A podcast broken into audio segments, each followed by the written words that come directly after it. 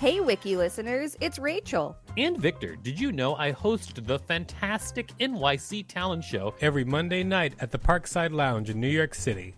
It's an off off Broadway showcase where you can see New York's underground performance art up close. We've got weekly special guests like Colin Quinn, Janeane Garofalo, Tone Bell, and lots more. Use the code WIKILISTEN for a special discount on tickets when you go to nyctalentshow.com. That's nyctalentshow.com. I'm Sandra, and I'm just the professional your small business was looking for. But you didn't hire me because you didn't use LinkedIn jobs. LinkedIn has professionals you can't find anywhere else, including those who aren't actively looking for a new job but might be open to the perfect role, like me. In a given month, over 70% of LinkedIn users don't visit other leading job sites. So if you're not looking on LinkedIn, you'll miss out on great candidates like Sandra. Start hiring professionals like a professional. Post your free job on linkedin.com slash people today. Hey, Dave. Yeah, Randy. Since we founded Bombas, we've always said our socks, underwear, and T-shirts are super soft. Any new ideas? Maybe sublimely soft. Or disgustingly cozy. Wait, what? I got it. Bombas. Absurdly comfortable essentials for yourself and for those facing homelessness. Because one purchased equals one donated. Wow, did we just write an ad? Yes. Bombas. Big comfort for everyone. Go to bombas.com slash ACAST and use code ACAST for 20% off your first purchase. Millions of people have lost weight with personalized plans from Noom. Like Evan, who can't stand salads and still lost 50 pounds. Salads generally for most people are the easy button, right? For me, that wasn't an option. I never really was a salad guy. That's just not who I am. But Noom worked for me. Get your personalized plan today at Noom.com. Real Noom user compensated to provide their story. In four weeks, the typical Noom user can expect to lose one to two pounds per week. Individual results may vary. This is the Wikipedia page for Jesus H. Christ. Welcome to WikiListen, the podcast where we read Wikipedia pages and provide commentary. I'm Victor Varnado, KSN. And I am Jesus H. Christ, LMSW. JK, Wow. I'm Rachel Teichman, LMSW. Ladies and gentlemen, we are reading this page because we read the page for Robert Kirkman's book Battle Pope, and it mentioned Jesus H. Christ. And we wondered if there was a page for Jesus H. Christ, and there is. I just want to know what the H stands for. I hope we find out what the H stands for by reading this because we didn't know. And so hopefully we can find out together, everybody. Yeah, and make sure to, you know, smash that subscribe button while you're listening. yeah. Just obliterate it. Jesus H. Christ. For the internet personality, see Jesus Christ, internet personality. Jesus H. Christ is an expletive interjection that refers to the Christian religious figure of Jesus Christ. It is typically uttered in anger, surprise, or frustration, though sometimes also with humorous intent. The expression Christ, Jesus, and Jesus Christ are also used as exclamations or expletives in English speaking Christian influenced societies. History. The earliest use of the phrase is unknown, but in his autobiography, Mark Twain, 1835 to 1910, observed that it was in general use even in his childhood. Twain refers to an episode from 1847 when he was working as a printer's apprentice. Roger Smith, 1994, tells the tale thus Twain recounts a practical joke a friend played on a revival preacher when Twain was an apprentice in a printing shop that Alexander Campbell, a famous evangelist, then visiting Hannibal, hired to print a pamphlet of his sermon. That is a run on sentence. While checking the galleys, Twain's fellow apprentice, Wales McCormick, found he had to make room for some dropped words, which he managed by shortening Jesus Christ on the same line to JC. As soon as Campbell had read the proofs, he swept indignantly into the shop and commanded McCormick, So long as you live, don't you ever diminish the Savior's name again. Put it all in. The puckish McCormick obeyed and then some. He set Jesus H. Christ and printed up all the pamphlets. Wow. Roger Smith suggests that Jesus H. Christ is a specifically American profanity and indicates that, at least in his experience, it is uttered primarily by men.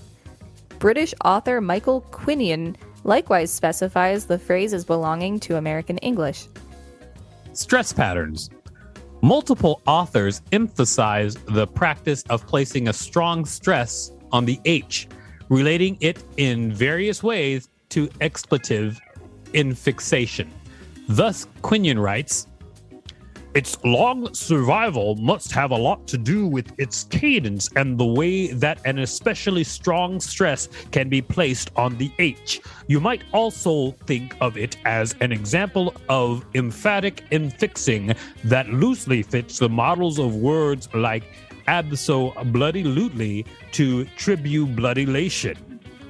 Similar remarks were made by the linguist Dwight Bolinger, who mentions Jesus H. Christ in a discussion of the strategies used by English speakers to add additional stresses to highly charged words for purposes of emphasis. Horbury suggests the strong emphasis on the H somehow improves the rhythm of its host phrase. The Green's Dictionary of Slang says the H is redundant other than for rhythm. You know, I kind of wish the H was for Horbury. I mean, I would be satisfied with that. if, it was, if it was like the H stands for Horbury, I'd be like, oh, that, that's I like it. You know, Jesus Horbury Christ. right? Etymology: Using the name of Jesus Christ as an oath has been common for many centuries, but the precise origins of the letter H in the expression are obscure. Oh my God, I feel like we're never going to learn what the H stands for. I know, I'm becoming increasingly upset. I am as well. While many explanations have been proposed, the most widely accepted derivation is from the divine monogram of Christian symbolism. The, the symbol derived from the first three letters of the Greek name of Jesus. I can't read it, it's in Greek.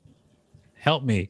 Is transliterated iota eta sigma, which can look like IHS, IHC with lunate sigma, JHS, or JHC. J was historically a mere variant of I. For how this learned sounding abbreviation could have served as the basis for vulgar slang, Smith offers the hypothesis that it was noticed by ordinary people when it was worn as a decoration on the vestments of Anglican, i.e., in America, Episcopal clergy. The JHC variant would particularly invite interpretation of the H as part of a name. Folk etymology. this is like, they're like saying, okay, and here it is for pretend. Folk etymology. While the above is the most likely origin of the H, there still remains the issue of folk etymology. That is, the sense shared by ordinary people, not necessarily historically correct, of where the H comes from. Here, a possible origin is the name Harold, which indeed is mentioned by Smith as the basis of a variant form, Jesus Harold Christ. The Harold may arrive from a common misinterpretation, often by children, of the phrase in the Lord's Prayer, Our Father, who art in heaven, hallowed be thy name. This phrase can be mistakenly interpreted as specifying the name of the deity thy name is, rather than the true reading, which is, May thy name be hallowed. The confusion would arise from the phonetic similarity of hallowed, IPA, to herald, IPA, herald.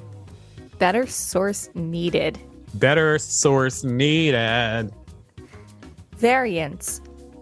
And we're not talking about COVID. The number of variant forms, usually with H replaced by something longer, is vast. In addition to the folk etymology of Jesus Harold Christ, Smith lists Jesus Holy Christ, Jesus Hecking Christ, and Jesus H Particular Christ. Green's Dictionary of Slang lists Jesus H, Jesus H Crow, Jesus H Johnson, Jesus H Mahogany Christ, Jesus Hopping Christ, Jesus Johnny Cake Christ, Jesus K. Christ, Jesus X. Christ, JH Christ, and Judas H. Christ, For Smith, the very presence of so many spelled out variants is part of the humor and blasphemy inherent in Jesus H. Christ. He suggests that the H offers the power of taking the Lord's name in vain by adding something to it that the imagination is invited to complete. What does the H stand for? Whatever the errant imagination proposes, and the imaginer is disposed to enjoy. I am frustrated. It, this is very disappointing. I wanted to know what the H stood for, and the consensus seems to be nobody knows for sure.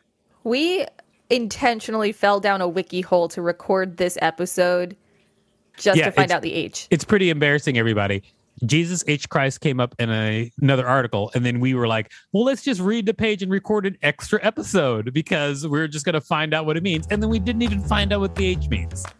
Wow. Tell us what you think the H stands for. This has been the Wikipedia page for Jesus H. Christ. Thanks for listening to WikiListen. You can find us at wikilisten.com and on all social media at WikiListen, except for Twitter, which is at wiki underscore listen. Don't forget to subscribe and tell us what you think the H stands for in Jesus H. Christ. If there's a particular page that you'd like us to read, please let us know. Even when we're on a budget, we still deserve nice things. Quince is a place to scoop up stunning high-end goods for 50 to 80% less than similar brands. They have buttery soft cashmere sweaters starting at $50, luxurious Italian leather bags, and so much more. Plus, Quince only works with factories that use safe, ethical, and responsible manufacturing. Get the high-end goods you'll love without the high price tag with Quince. Go to quince.com slash style for free shipping and 365-day returns.